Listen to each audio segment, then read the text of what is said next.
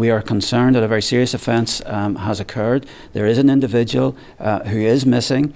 We would seek the community support in terms of information that could be provided to us in respect to that individual's whereabouts. This is an investigation being conducted by Donegal Division.